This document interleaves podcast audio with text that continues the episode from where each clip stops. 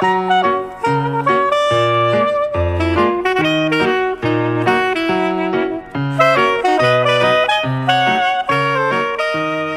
is Dardanelle Towers, the secret diary of an Australian high rise.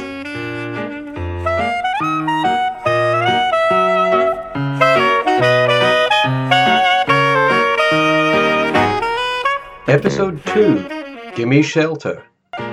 The trade war between America and China has cast its shadow over Dardanelle Towers. There have been several arrivals to and departures from the block in recent weeks, as overseas financial types have been recalled to wherever they came from. Meanwhile, locals working abroad have been dragged back here. Mrs. Alexander, aka the All Seeing Eye, reported that a substantial number of pornographic magazines had been left near the recycling bins. Her theory is that this is due to the return of several single men to countries where possession of such publications can result in imprisonment. Or even death, I tell you, said Lady Luckby, who has seen Midnight Express seventeen times. Mrs. A reckoned that it would be a waste just to bin the magazines, and wondered if there was a charity that might recycle them. Various lewd suggestions were made, including St. Vincent de Porn and Worse Vision. Uh, Miss Tran, could you make sure that uh, we don't pour the wine until after any other business? said Bernard, our chairman. Well, you know, I'm sure I could find somewhere uh, appropriate to uh, store them, said Dr. MacDonald. Of course, uh, there's no chances of me uh, catching sight of any images of naked chaps, are there? Oh, leave this, leave it with me. Uh, give me a couple of days. Ah, oh, mate, those magazines are long gone, said Mr. Wilson, the caretaker. They disappeared round about the time those plumbers that were putting the jacuzzi into uh, 511 knocked off for the night. Mrs. Alexander said she didn't recall 511 having sought or received permission for a jacuzzi. Mr. Wilson went very quiet and produced a tattered envelope from his shirt pocket and began muttering to himself while reading it closely. Bernard pointed out that we have three ongoing cases against the owner of apartment 511 at the Supreme Court. The chances of this particular resident seeking permission for anything less than a helicopter pad extension to his balcony were slimmer than a 7 Eleven worker's pay packet. Jonathan from 708 then suggested that we should have a nuclear winter financial plan. We all looked at him inviting a clue to what he was talking about. If a full blown trade war breaks out between China and the USA, many people with large mortgages might lose their jobs, he said. That could lead to levies not being paid, and the building, in turn, might not be able to pay its bills. We need to increase levies to give the building an emergency fund. It's like a nuclear shelter for money. Bernard suggested that increasing levies was probably not the best insurance against people not being able to pay them. We have a nuclear shelter, said Lady Luckby, leaping to her feet, or her foot, what was the gout. It's in the backyard. Now, the front part of the building was constructed in the 1930s or 40s, but the newer, much larger tower was only constructed fairly recently, so this was possible.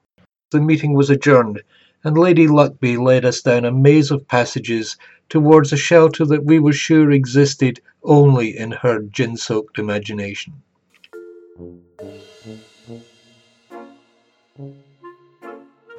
Well, what do you know? The shelter is real. It had survived the construction of the rear tower for the simple reason that it was much more solidly built than the new additions above and around it. It had made more sense to build on it rather than spend weeks trying to remove something that was designed to withstand the collective might of Adolf Hitler, Emperor Hirohito, and quite possibly Joe Stalin too. As we returned to the meeting room, we had to pause to assist Miss Tran, who had started to hyperventilate, thinking that she had spiders in her hair. Mr. Wilson acted promptly and with ingenuity by offering her a paper bag to breathe into. Had he remembered to remove the remnants of his sandwiches first, he would probably not have needed to Heimlich her too. When we got back to the meeting room, Dr. MacDonald had a brilliant idea. You know, it would make a damn fine wine cellar for someone, he said. You know, Bernard, offer it up on a first come, first served basis, I think would be fair. But Bernard leaned over and saw that Dr. MacDonald was drawing up a prototype application form as he spoke, and said, I don't think so. We could use the shelter as a cooler, a solitary confinement cell, said Lady Luckby. You know, for people who smoke on common property or park illegally. Her ladyship has watched The Great Escape every month for the past 35 years after she was once kissed on the hand by Donald Pleasence. Now that her memory is going, she says, every viewing is like a premiere. Jonathan said he thought we should stock it with tinned foods, candles, and blankets, just to be prepared, presumably, for the marauding bands of levy dodgers.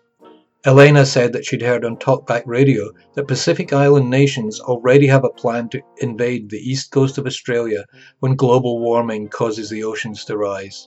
The already slender credibility of her warning was undermined further when she started talking in little yaps and woofs to a picture of a chihuahua for which the owners of number 604 have requested permission. In the vain hope of finishing before midnight, Bernard moved on to the next item. The owner in 511 is now suing us for not having pursued the developers aggressively enough over defects, namely walls and floors that aren't thick enough to withstand the thunderous subaural rumblings of his surround sound home cinema. Elena joked that we should give him the bomb shelter as a media room, and for a few moments we all seriously considered it until she started purring at a picture of a ginger tom kitten that's recently taken up residence in 1505. Bernard then announced that Marcus, our very popular former treasurer, has had his contract in London terminated and has been posted back to Australia. He will be returning to his flat, which is bad news for him but good news for us, as he could take one of the vacancies on the committee. Lady Luckby said this was an outrage, which surprised us all because she had a soft spot for Marcus and was apparently heartbroken when he left. This may have been because Marcus was a member of a wine club and passed on to her any sweet whites that arrived as part of his monthly allocation. Why do you think this is outrageous? Bernard tentatively inquired. Posting people through the mail? Lady L replied. Poor Marcus. When I was a girl, we came by flying boat to Rose Bay. Bernard was in the midst of explaining that posted meant being given a posting a job, not mailed, when he noticed she'd fallen asleep. That was Dardanelle Towers, written and presented by Jimmy Thompson. For more on high rise living, go online to flat-chat.com.au.